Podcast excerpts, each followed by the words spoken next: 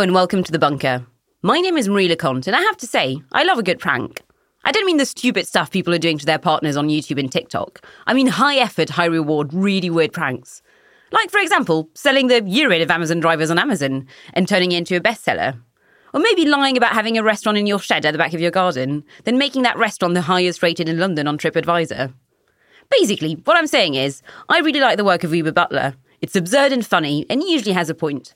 I'm delighted to be joined by him in the studio today. Hi, Oobah. Hi, how's it going? Very well, thanks for coming. Thank you. So, The Great Amazon Heist came out last year on Channel 4 and was arguably your most high profile project to date. In case listeners haven't really heard about it, could you talk us through the idea briefly? Yeah, so it's yeah, like a special, so 50 minutes. Came out in October and it's basically me, I guess, fucking with Amazon. It's like a kind of variety of different bits that I do that kind of broadly like look at different parts of the company. Like I work undercover at Amazon. Yeah, as you say, I mess around with piss. Mm. Uh, I do a segment that's on like the the, the safety of their platform. Mm. Oh, nice! Um, the nice section. Yeah, yeah, exactly. Which is using my nieces to assist me in kind of ordering stuff they shouldn't be able to order mm. from Amazon. And yeah, then stuff about tax and tax avoidance. So mm. it's like a pretty there's a lot packed into 50 minutes. But yeah, it, that that's basically it. It's it's a silly film, but trying to deal with something serious, I guess. But yeah, no, that's fine. So actually, why did you decide to go after Amazon? Like, as you said, from like every possible angle you could think of, like why why them? Yeah, I don't know. I think the interesting thing about Amazon was just just how much of a presence they've kind of become in everybody's lives. It's sort mm. of mainly, I guess, in the West, but over the past sort of since the pandemic. And it's just, I think that I've found interesting on Amazon, the kind of involvement is very physical. Like a lot of people mm. have worked for them now in this yeah. country. Like a lot of people see their boxes on street corners. A lot of people use them. Like, mm. yeah, I don't know. I, I, just felt like it was kind of very in our faces, and it was. And I, I started the film as someone who used Amazon all the time, mm. and liked the idea of trying to. I don't know. It just felt like they were someone, if you call them a target. Mm. It was like pun- very much punching up yeah, uh, no, that's fair. Yeah, and and I think everyone kind of has a feeling that they don't quite play by the rules. Mm. So it was like for me, like an intrigue. Like we simultaneously, a lot of us use them, mm. but also we accept that like they they kind of they might not be doing everything quite right. Mm. But so actually, so on this note, like who were the pranks kind of aimed at? Because you know, and obviously rate your work, but it's fair to say that Amazon's execs were probably not were probably still sleeping soundly after the show was aired. So who were you trying to get to? Like, was it people buying stuff on Amazon? Was it, yeah, perhaps just trying to get to Amazon? Like, what? Who were you trying to reach there? Yeah, I mean, I was funnily, I've got a, a friend who's a tech reporter in the US, and they were at an offsite in uh, Seattle mm. when this all was going out, and uh, it was they got they got briefed by like the the, the top brass. That's Aww. fun. Yeah, I know it's good That's about nice. this film. Mm. Uh, but I that I don't know really. I'm not 100 percent sure whether I kind of went into it with like a certain set of goals. I wanted to make ultimately make something that was good and entertaining mm. first and foremost. I wanted it to cut through, and that's like down to like how the ideas are generated or how they come up with like mm. I wanted to cut through it. I think that like we had Fox News reporting on it, and their kind of mm. headlines were all like gross corporate culture at Amazon, and then yeah. equally like Jeremy Vine being mm. like, you all know, the lads. what's this exactly? The Australian One show had me on, and like mm. I feel like everything as someone who sort of built a career online, I always kind of have a a sense that like it needs to to have some sort of impact in the news and stuff mm. like that for it to cut for it feel feel good as well as being a piece of entertainment. Mm. The film wasn't about like delete your Amazon account. Yeah, definitely not that.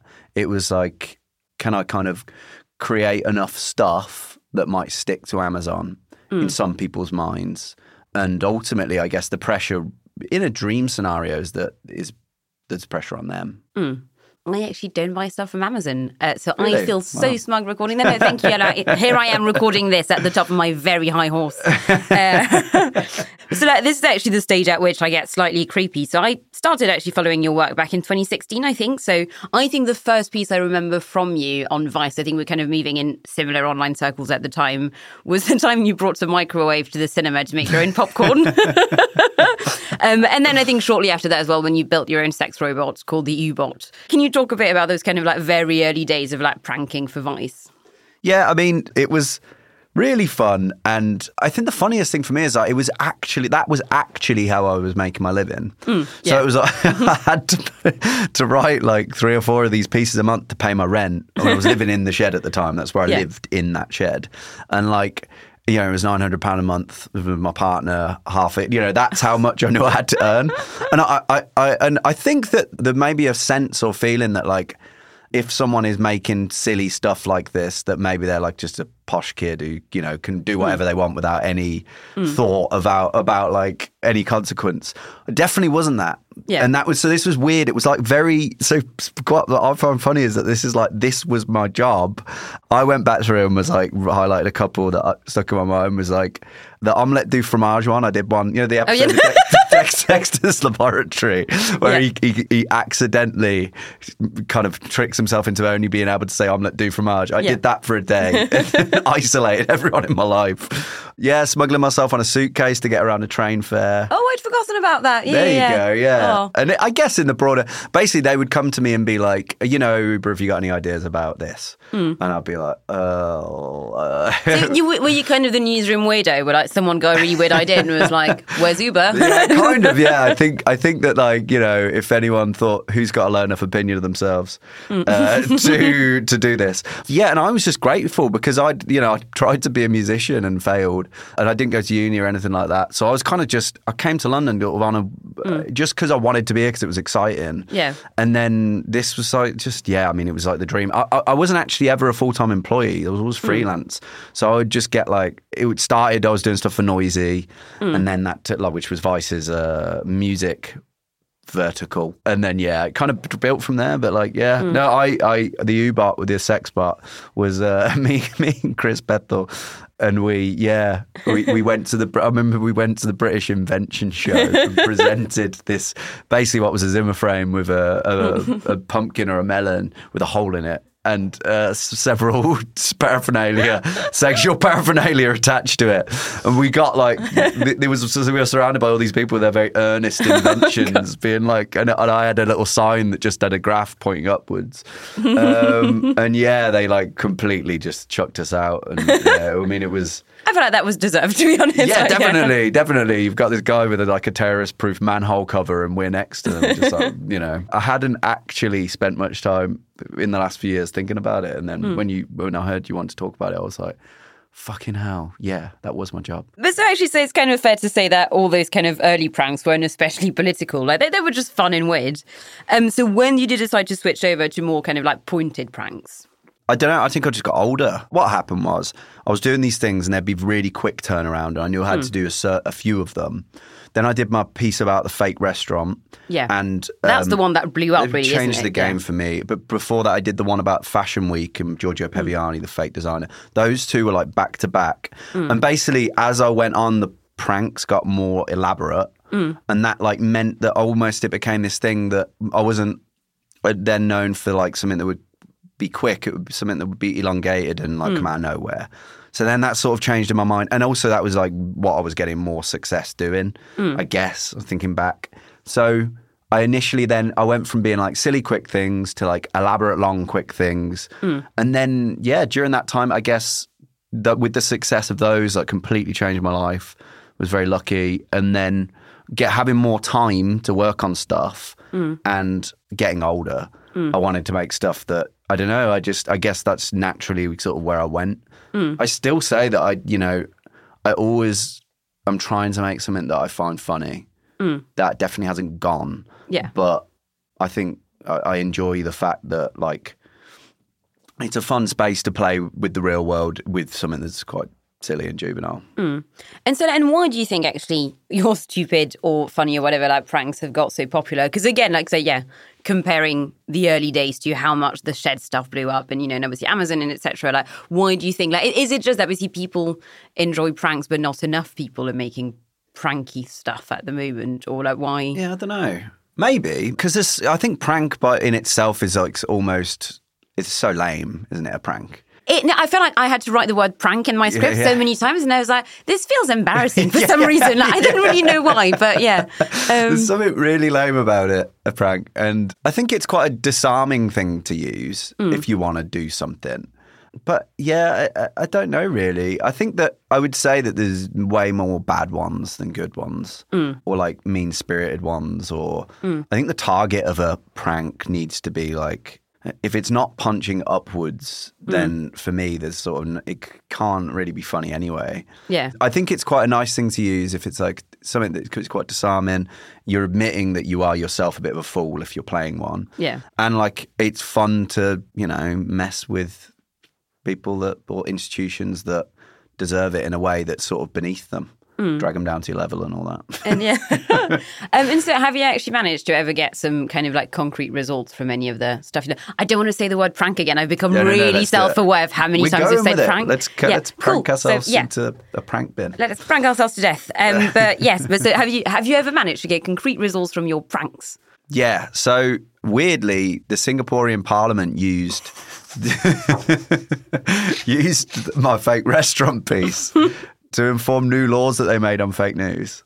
Oh, That's something. if That's really cool. You can, Okay, find, yeah. you can look it up. It's on YouTube, like the very earnest Yeah. uh, Parliament session. There's an MP called Edwin Tong, and he's like, you know, having to be like, here is a picture of what you think is a meal, but it's Mm. actually an egg on a foot, and and they're all kind of. This is pretty funny. they're all nodding and they go, oh, Yeah, yeah, yeah. TripAdvisor changed their algorithm. That was the thing. Ooh. But they, they did not because in public they their their right reply they basically diminished it and said it was this proves nothing.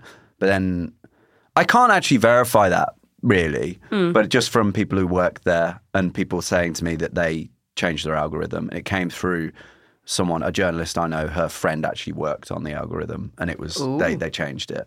And then I think there was something with this Amazon film which I found quite heartening, which was we, we end the film with advice from the lawyer throughout the film, and I kind of hmm. trick him into giving all the Amazon employees who have signed this NDA. Hmm. Basically, he says that the NDA doesn't stand up in any real way. It doesn't protect yeah. you hmm. from. Uh, it doesn't stop an employee from reporting wrongdoing. Hmm. You know, in the in the ah. profession, and Yeah. and um, that was that's been viewed quite a lot. We create a website that that lives on, and yeah, I've I don't know how much I can say about this, but there's ongoing things from our undercover that we did at the Amazon fulfillment center in Coventry. Which did show, like, you know, like Yeah. bleak working conditions. Yeah, so, yeah. yeah. And we we hmm. we stumbled like kind of accidentally. I was part of this kind of alleged union busting. I have two to sort of 115 new employees on my shift. Everyone was a student, and everyone was an overseas student, other than me and one other person. Hmm. And that was something that had been kind of alleged, but but hadn't been proven. Hmm. And there's ongoing stuff with that. But yeah, I don't know. Yeah, so I, I guess those things are things that came to mind. Singaporean Parliament to uh, TripAdvisor, Stooge, plus uh, yeah, NDAs and undercover stuff. Yeah, But that's quite fun. It's a thing with like online journalism or online work, isn't it? Where you just end up getting weird results. So I think similarly, I once, which is kind of a long story, which I'm not going to tell in total, but I wrote a very gossipy story in the Evening Standard many years ago. Which and like the, the kind of tail end of that was Narendra Modi giving ten grand to charity, and it was like What? What?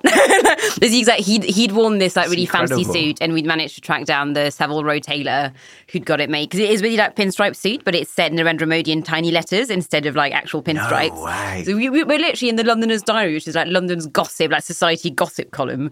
We wrote that up, and somehow the leader of the opposition in the Indian way. Parliament found that, and then asked the question. Yeah, he had to donate the same amount of money to charity, and it was like, what a what a weird fucking. Yeah, that- that is unbelievable. I mean, um, that's much better than anything I've had. So there you go. I Yeah. don't know. Singapore is now, you know, a haven of like.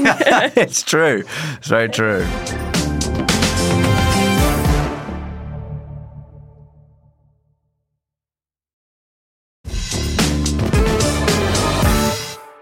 Is there actually a world, do you think, in which you, you kind of turn to more straightforward activism, like more serious stuff, or or are you just a professional prankster? I don't think I would call myself an activist, really, hmm. to be honest. So I don't think that is something within me. I think I'll just continue making stuff. Like before, I hmm. was a, a writer mainly. Hmm. Then I then I went into sort of online docs. Then I did. I've, now I've been doing TV. I did Catfish for a few years, uh, for two hmm. years, a few seasons, and now I've been doing this new Amazon thing. Hopefully, my career will develop, and I'll make different things that. Ha- but but again, stuff I, I don't actually know because I think that you hope that your worldview somewhat informs what you do, right? Hmm, yeah. So I don't, I don't- could you call that a type of activism? I don't know. There's definitely a type of TV person or person in the public eye or something who who is like more of a campaigner and an activist kind of and that's like really valuable. I'm just mm. not sure whether that's me. I think That's- I don't. that's Yeah. I don't. Mm. I, don't- I think it, I'm. I think they're above what what I do. I think I'm down here in the mud. Having a fun time though. I am Um, mucking about. But yeah, but so are they actually any downsides? Do you think to the kind of like form of work you've chosen for yourself? Like, is there? Did you all? Do you think you always kind of manage to get your message across efficiently? Or yeah, like any yeah. Does anything suck Does anything about suck doing about pranks? my line of work? yeah. Yeah, I mean, I, I remember my I, I did this thing where I sent lookalikes to my interviews for a Hmm. while, uh, successfully, and uh, I remember my great auntie being like at Christmas dinner that year, being like, "Are you a lookalike? Then are you?" And I was like, "This is a bit weird when it starts turns up at the Christmas dinner uh, table." But I don't know really. I, I guess there's something where I, I've had it quite a lot where employers or people that I could work for or with don't trust me, and, mm. and that's that's fun. I did. I'm sorry to say, I did wonder. Like idly yesterday, I was like, "Is the fucker going to send a lookalike?" Like, so I'm. I am sorry to Yeah, say you're, you're that I. with my great aunt. yeah. yeah, exactly. So I, I mm. mean, I, it's like a bit of a boy who cried wolf sometimes. Do you think someone, you know, who's maybe like 10 years younger than you could have a similar kind of career to you now? Or do you think those kind of avenues have been a bit blocked off by just because online media has changed so much and there's maybe not enough space anymore for people to be like, I'm going to do weird stuff and see what happens? Yeah. Yeah, I would say that it's probably, in terms of journalism and media, I would say that it definitely feels like there's probably less opportunities. I mean, to be honest, to do the sort of stuff that I do, I feel like there's very few places within the media anyway. It's more, Yeah. I'd say within entertainment, there's more opportunities for doing the stuff that I would do. Mm. Like, I reckon that you could basically, what I'm trying to say is, I think you could say like the TikTok algorithm currently is quite giving as mm. a as a as an algorithm Yeah. because uh, advertising is not that big on TikTok. Mm. So it's not like an Instagram or any meta company, Facebook, whatever, where you know it's been sold to the highest bidder and now we're presented with something, you know, something else. Or Twitter's beginning to become well mm. established that it's sort of changed a lot. You know. So what I'm trying to say is basically like where is the like the org- the room for like an organic growth or something? Mm. I can imagine that maybe like m- maybe if you were starting out and you were doing stuff on TikTok or maybe Reddit, it seems like there's a little bit more of a wholesome mm. like movements to their like algorithms where it's a bit more like if you do something then maybe it, it might actually ca- like you might get a chance. Yeah. But that's different. Well, that is all. If they're not getting paid though, I guess, if they're just yeah, doing it's it on true. TikTok. Yeah, or- that's so true. I mean, yeah, you're right. Actually, TikTok is really hard to monetize. Yeah, Hmm. even people who have a lot of followers, like. I've got 800,000 followers on TikTok and I've not earned a penny. I've not earned a penny off Really? it. Yeah, no. I mean, I haven't tried to monetize it anyway. Yeah. But I don't really think that there, it is a platform where, you, whereas if you mm. had that on YouTube, you'd be making a fuck ton of money. Yeah. And the YouTube algorithm, again, is another thing. I think in terms of media, I, I don't really. I think that you could maybe partner with, like, you could go to a Vice. I know what you mean. Like, if as a writer to begin in Britain now, mm. unless you've, you know, maybe got a lot of connections in your family or whatever, or access to that world, I think it would be trickier. So I guess just to finish, so like for you, like what would be, you know, what is the kind of platonic ideal of the prank? Like what hmm. would be your ideal? Like let's say your next one goes perfectly. Like what does that look like? Okay, so I think probably all of us who built a career in you know online journalism have a thing where my arbiter of a good idea or a good prank, we can call it, uh, is like whether you can sum it up in a sentence. And uh, I, my first job was for a music news website writing clickbait, so it was like um, I would get paid if I got more clicks. Yeah. So I always like managed trying to distill like very boring topics about boring things like Axl Rose with Slash or whatever into like something that people could click on. So I would say a good idea is always for me, it's like it passes that test of can I sum it up in a sentence and it's and I'll pitch it. Basically, pitch is a Uh, like a, not the right term here, but I'll just say it to my friends hmm. and see what their reactions are, and they're like, "Leave me alone." uh, and then so there's that. It would be something that would that, that and that would test to me whether it was going to travel because if it's Yeah. like if someone's like in the look in their face, it's like like a bit of excitement. Hmm. That would be that would be a, a good step one for me. Step two, I always think about like Mr. Bean visual comedy, Charlie Yeah. Chaplin, Buster Keaton kind of things.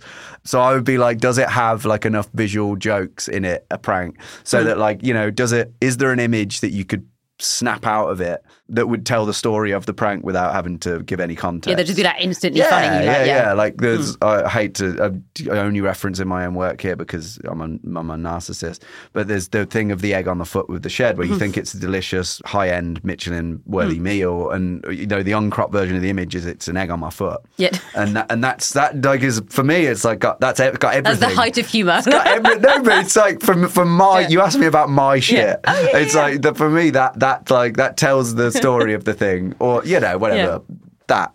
Hmm. So it would have to have some enough visual gags within it. The perfect thing would be that, yeah, I guess then it's like back down to like impact, isn't it? And it's hmm. like the impact is like whether it will organically, people will organically enjoy it hmm. on the internet.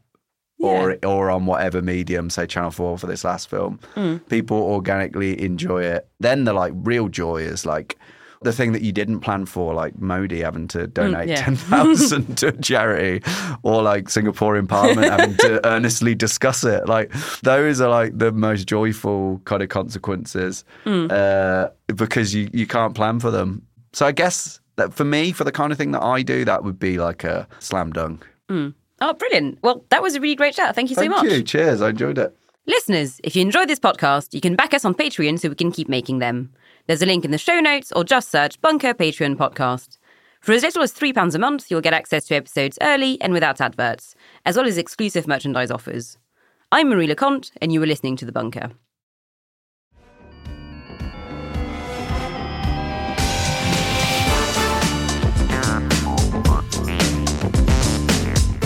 The Bunker Daily was written and presented by Marie Le Conte. The producer was Eliza Davis Beard, and the audio producer was me, Jade Bailey. The managing editor is Jacob Jarvis, and the group editor is Andrew Harrison. With music by Kenny Dickinson and artwork by Jim Parrott, The Bunker is a Podmasters production.